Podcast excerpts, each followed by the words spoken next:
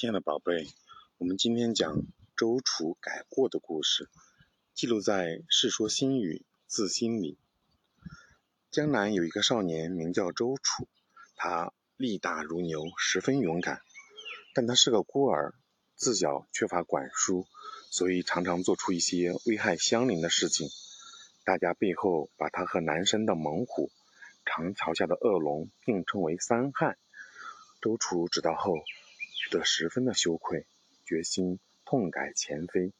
周楚背上弓箭，不顾危险来到南山。经过一番殊死搏斗，宰杀了白额猛虎。他又来到长桥，嵌入水中，准备铲除残害人畜的恶龙。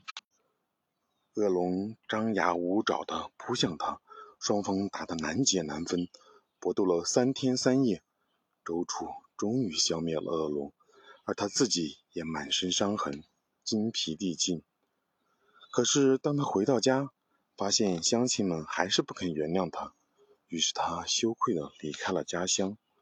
在外漂泊的周楚巧遇当地的名士陆云，陆云对他说：“古代贤明的人，早上发现自己的错误，不到晚上就能把它改正过来。你年纪轻轻，只要立下远大的志向。”就不必担心留不到好名声。从此，周楚发奋读书，注意品德修养，终于成为一个受人尊敬的人。通过这个故事，我们明白什么道理呢？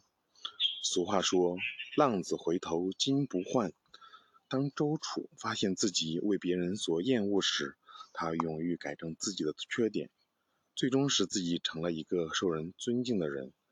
当犯下错误时，我们也要向周楚学习，积极改正自己的错误。